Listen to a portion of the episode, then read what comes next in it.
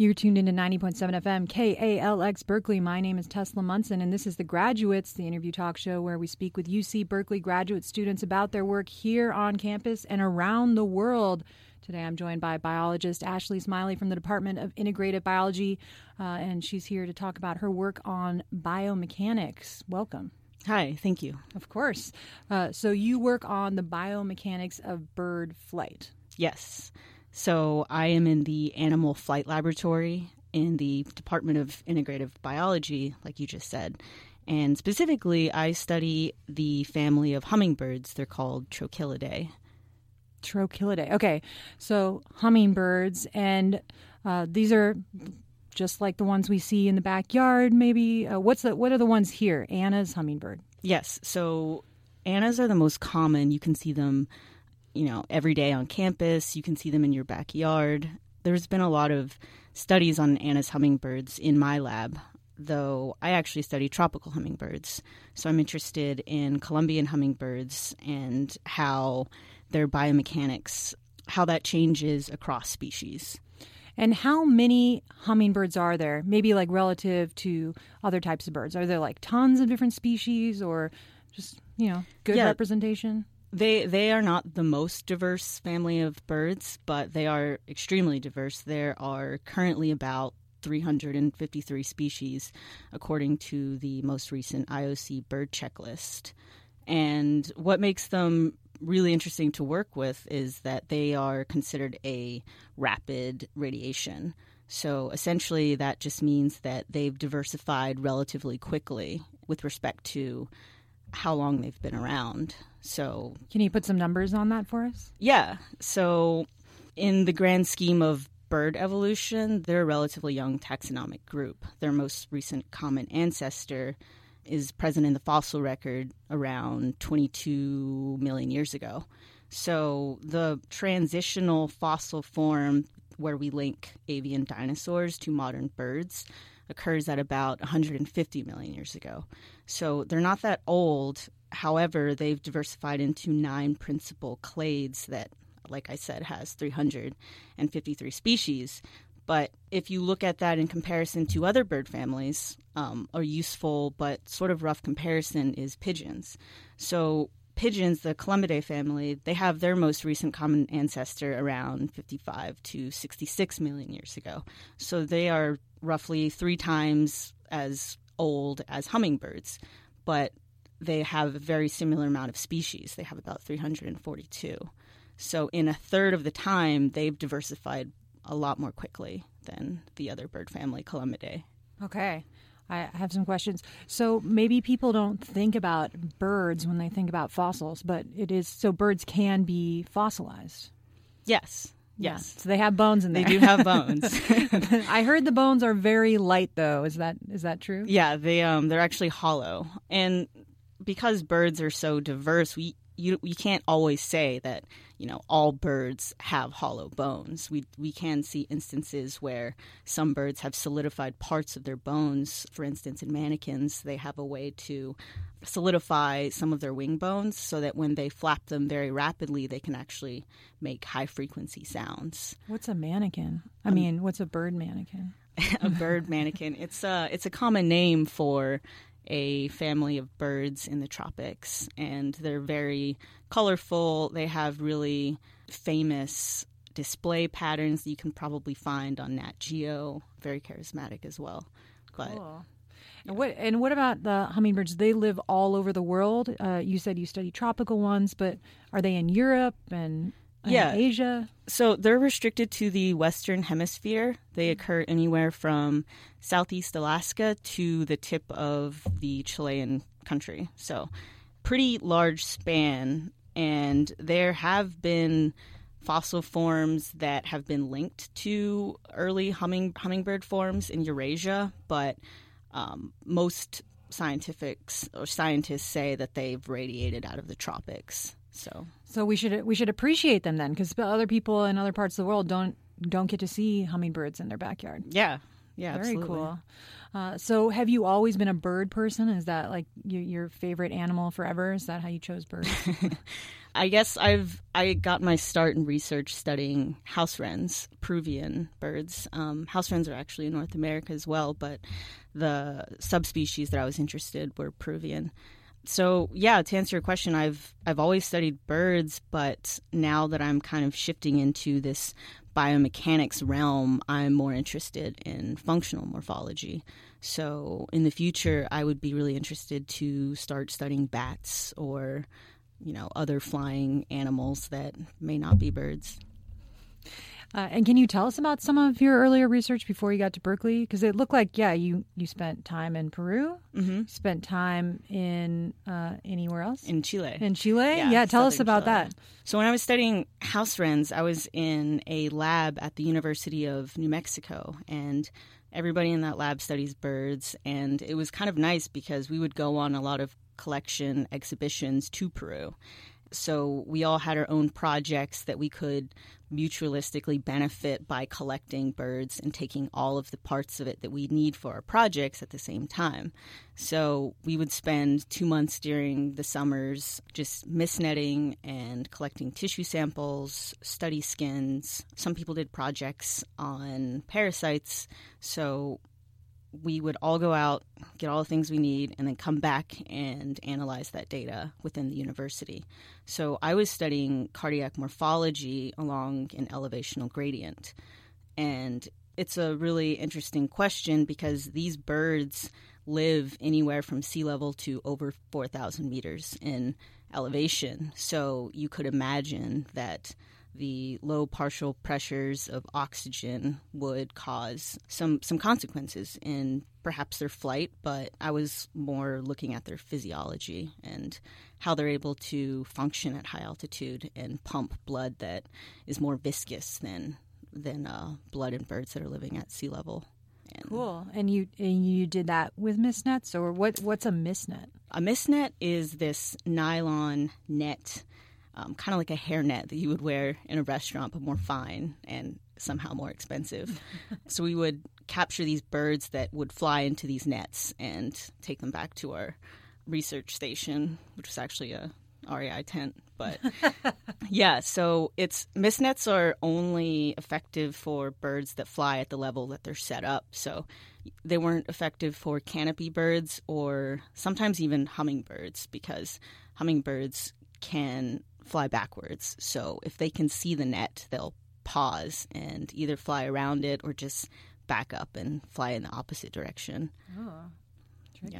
Yeah. yeah. Uh, well, I saw on uh, on your CV that you've you mentioned wrens, but you've also worked with woodpeckers, right? Yes. So I studied an endemic population of Magellanic woodpeckers in southern Chile. So they require old growth forest to make their cavity nests in, and it takes a really long time for them to raise their young, so they're particularly sensitive to changes in their forest space. And in that part of the world, a lot of logging is starting to impact the availability of those nothofagus forests. And so, with logging, we were seeing a reduction in in the size of that population. So what we would do is we would actually track these birds, capture them using mist nets, and attach GPS and VHF transmitters to them and figure out how that space that they partitioned was shrinking and what was happening in terms of competition between different families and how um, we could extrapolate it into the future and potentially use that information to inform logging companies about the damage that they're doing and perhaps explore alternatives for um, utilizing those resources. Okay. Uh, but hummingbirds seem to be, you said all these different birds, but hummingbirds are your preferred bird. Right now, yeah. Yeah, right now. And do you, why? What what's so glamorous about hummingbirds besides their ridiculous coloration, which is beautiful? Um, they're just they're kind of out of this world in a lot of ways. So I study I study how changes in size affects their acceleration and velocity maxima, which we can use to inform how they've radiated through their space. But there's other projects in my lab about hummingbirds that are equally as interesting. Like one of the postdocs is studying how they move liquid through their bills and what's happening in the tongue and how their bill is actually changing shape as they're drinking. So it's insane to think about that. It's this oscillating asynchronous movement that results in like, you know, nutrition consumption. But when you're watching it, you can't really see it with the naked eye. You have to zoom in, film it, slow it down, and track those points through space and time. And when you see it on a plot, it's just this like psychedelic wave of movement and yeah, it's it's kind of it's kind of magical. But what I'm interested in is the diversity of hummingbirds. So they change in size anywhere between one and a half grams to over 20 grams. So, as they grow developmentally and across species, they have disproportional changes in length in their wings and their tails. And that's something that has never been explored in terms of characterizing their comparative biomechanics. So, I'm really interested in characterizing acceleration and velocity. How quickly are their wings moving? That depends on the species. So it's hard to make broad statements about their movement as a family because there are so many species. It's hard to come up with a ballpark too. No, no, it's, it's, okay. It's okay because, but it seems faster than my eye can detect. Right. Yeah. yeah very absolutely. fast. Yeah, and I've heard those like you know anecdotes about how many beats per minute their heart is going to maintain that velocity. Uh, so they're definitely doing something crazy in terms of how much they're moving, right? Yeah. So, can you talk a little bit about what brought you to Berkeley in particular? Yeah. So, when I was finishing up my project about house wrens and I was thinking about high altitude more, that's when I became interested in biomechanics because how envi- the environment in tropical forests impacts these bird species is really interesting to me. So, it's kind of that interesting intersection between abiotic and biotic factors in biomechanics. So there are actually not very many biomechanics labs in the United States. So I was first interested in Berkeley because as an undergraduate, I did a research summer experience in uh, here at Cal Berkeley with my current advisor, Robert Dudley. And we did this side project about electrostatics in hummingbirds in terms of how they use this supposed sense to tell whether or not a flower has been visited. So we did this project. We got a kind of a short, neat publication out of it, and I decided I wanted to come back. And we have a lot of great tools and resources here. We have our animal flight lab, we have two wind tunnels, and a lot of machine machinery that I would eventually like to use if I can ever get myself out of the field. And doing a project here on campus. Yeah. So I guess I should have asked this earlier, but what is biomechanics? So, this is a question that I'm often asked, and I like to think of it as this open relationship between biology, physics, and engineering. And open because we, as biomechanicians can sort of borrow principles in physics to make predictions about animal and plant locomotion. And in turn, we can use that information to inform engineering design if that's what you know we're interested in. So a lot of my predictions about how I think animals are going to move in my field system, they have physics underpinnings.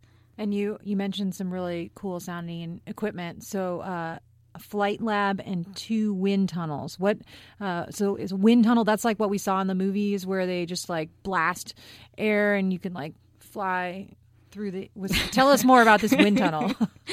um, it's just a way to replicate both laminar and potentially turbulent flow. So the idea is you can put a flying animal or object inside of this tunnel and film it and you can you know turn up the wind speed you can turn it down and figure out uh, if there's a point of failure there's a point at which the animal can no longer fly. Depends on your question or perhaps you could characterize the vortices that are shed from the wings as it flaps in certain ways. You can change like the angle of attack for the airfoils. It's entirely dependent on your research, but there's a lot of potential, and it's just kind of this easy way to characterize kinematics. But I can't fit in it, or can I? Can I come mm, visit it? No, I don't. We don't oh. have a big enough. Dang. Okay. Okay. Uh, human. well, if you're just tuning in, you're listening to the graduates here on KALX. My name is Tesla, and today I'm joined by biomechanician Ashley Smiley from the Department of Integrated Biology, telling us about her work on the biomechanics of flight in birds and her previous work uh, in in South America looking at wrens and woodpeckers. Uh, what about in your work? You said you spend most of the time in the field uh, yes. now. So, what sort of equipment do you use out in the field? No wind tunnels out there? Um, no. So, unfortunately, we don't have access to a wind tunnel at our field site. So, my field site is about 60 kilometers south of Bogota in Colombia. And because we don't have a wind tunnel and I'm interested in forward flight, I had a friend help me pick up a bunch of two by fours from Home Depot. And I, before I left, I built a model of this tunnel that is just, it just has a frame made of two by fours. So the idea is that I could have a bird fly through it. And if I set up cameras around it, I could compare maximal velocity as well as acceleration amongst the species that I record. And if you take that same horizontal tunnel, you can even rotate it 90 degrees and look at vertical flight as well. So a lot of my time is spent capturing hummingbirds and essentially releasing them through this space. And I'm also interested in, like I said before, acceleration, but that you know that encompasses both linear and rotational acceleration. So that requires having a bird start at rest, um, hovering at rest.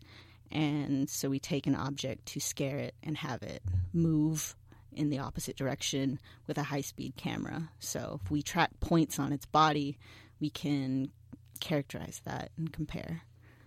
So, can you walk us through a day in uh, at your field site? So, you're in beautiful Colombia. Uh, like, how many hummingbirds do you end up catching in a day? How many different species are in that one area? So, at the field station that I work at, you can see up to 22 species. And the entire second floor of the field station is lined with hummingbird feeders. So you can just walk along the balcony and see those see those birds who have become so accustomed to humans around that they don't even fly away. They'll fly right by your face. So it does make it easier to catch them because we have this um, magnetic trap that we borrowed from Cl- Chris Clark. And if you stand a distance away and you hold up the it's kind of like a cartoon, you know, like you have a box and a stick, and then an animal goes inside, and you like kick the stick out, except we use magnets instead. And so birds fly into a feeder, and as soon as you find the species that you want to record or a certain number of them, you just, you know, click it shut and then you uh, pick them up. So that's usually all throughout the day I'm doing that. I get up early, I start catching the birds. We sometimes have to refill the feeders because turns out we go through about 40 liters of nectar a day. And wow this past summer, I was able to film on average 25 to 30 birds per day. And that's with taking, you know, lunch. Wow. And how do you tell the different hummingbird species apart? Is it like the length of the tail, or you mentioned body size at one point? Mm-hmm. So, in general, it's a little bit more difficult if you're in an unfamiliar place and there are certain field marks that you can guide yourself with. Um, but in, at my field site, we are so used to the same species that it's it's very obvious which is a mango or which is, you know, the endemic species, the indigo capped bird name. Yeah, well, scientific names are easier sometimes. But. Yeah, yeah, they're they're they're a genus of Amazilia cyanifrons, so that's their scientific name. I'm I'm most often comfortable with scientific names over common names, just yeah. because that's what they go by in the literature. That's it's funny because I feel the same way, but there was definitely a point when that was not true, and then I yeah. got into the PhD program, and, and, then at some point it switched, and now I'm like, wait, what's the common name of that monkey? I have no idea. yeah. um, cool. Well, uh, is there anything else about your uh, dissertation work to date that we haven't touched on besides how cool it is? how many hummingbirds you get to hang out with in Colombia? No, I mean the general idea is there. It's it's uh I could go into more detail about the specific morphometrics and how that changes, but it's I don't know, it can get pretty dense. The general idea is that we can we hope to be able to take a bird and based on its you know morphometrics like i said like its wing parameters its body size its bill length and make predictions about how fast that bird can rotate and ostensibly in the future if somebody wanted they could you know use bio inspired design and improve current aircraft and you know say that this research has been done so we know that larger objects can accelerate faster or that smaller objects are more maneuverable in space. So okay, yeah, that make that makes sense. So bio-inspired design that that must be um, a big part of the applicability of biomechanics research because I've seen like those the classic example of the gecko yeah. feet, and then they yeah, turn that into like very popular adhesive. you're trying, you're going for the birds though, no geckos. Yeah. Um, uh, what What about? Do you have any advice for uh, people in the Berkeley area who are now interested in seeing more hummingbirds or learning about hummingbirds? Uh, it sounds like it might be easy to see them, you know, in your own neighborhood. So, what advice do you have for them? Well, I would say get a hummingbird feeder. I mean, that's the quickest way to see a lot of hummingbirds. And for the first week or so, it'll probably take them a while to find it, but they will find it. They always do.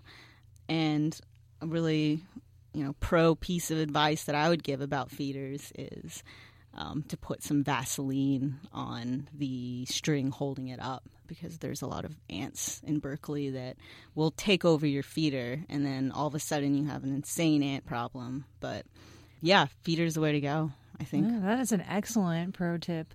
Uh, what about advice for students who are interested in learning more about biomechanics, or yeah, do you have advice for students who don't quite know what they want to do or thinking about research?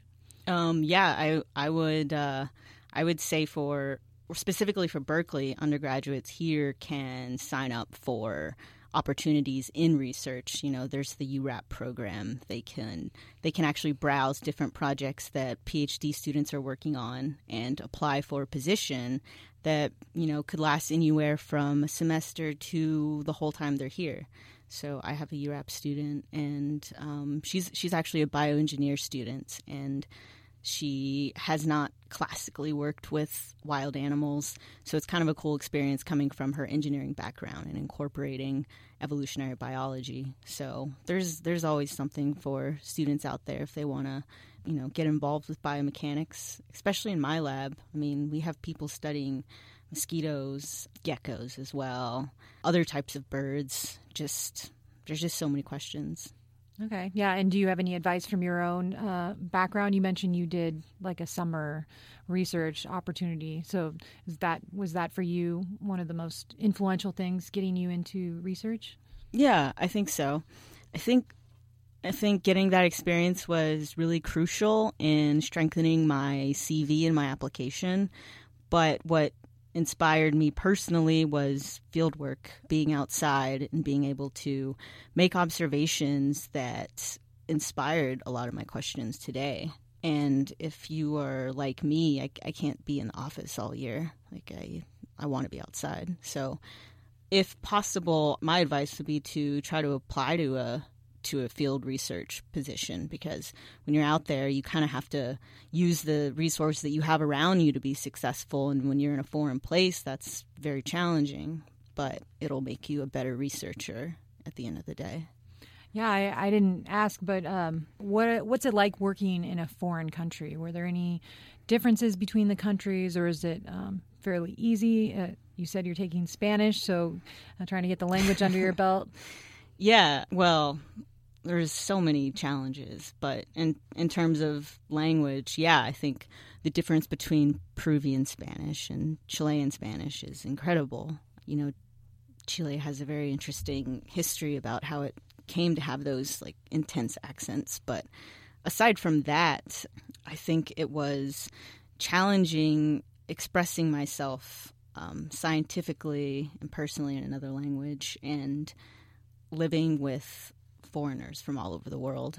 I mean, it was it, at the end of the day, it ended up being a really good experience for me. But initially, especially with cultural differences, you know, as a woman of color going to a new place and they have this idea of you as an American, but you know, most a lot of people tend to forget that the United States is very diverse. So they make assumptions about you before you get there and just working through a lot of that is was particularly challenging. Yeah, and it also makes me think how uh, it might it must be challenging for scientists in other countries too, because we've kind of standardized English as the language of presentation yeah. of science. So, uh, yeah, that's interesting to think about that. Yeah.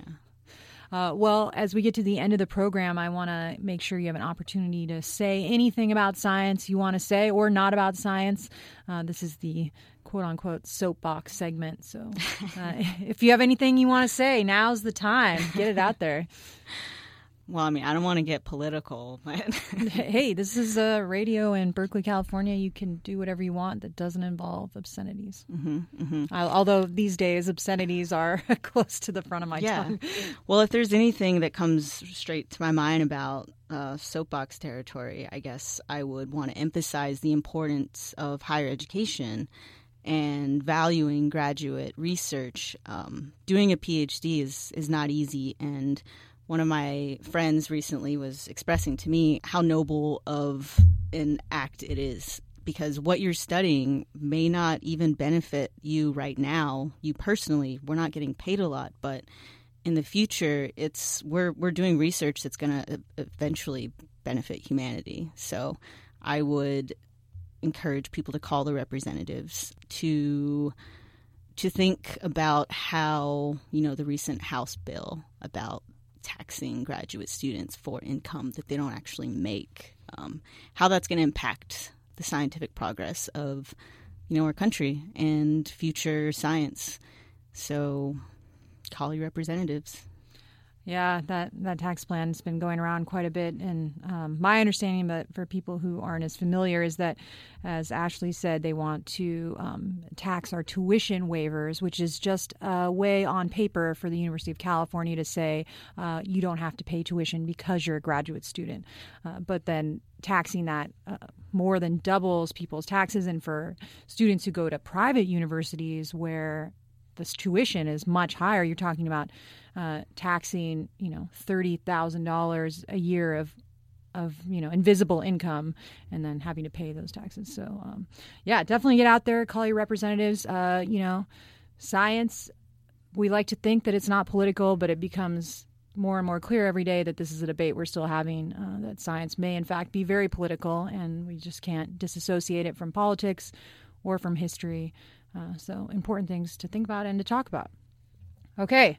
Well, thank you very much, Ashley, for coming on the show today. And uh, I know we'll be hearing more of you of the future as you transition into uh, one of the graduates' uh, hosts and producers. So, welcome to the team. I know, right? Yeah, I'm excited. Yeah, it's going to be great. And thanks for being here today. Uh, you're listening to The Graduates on KALX Berkeley, or you listen to it.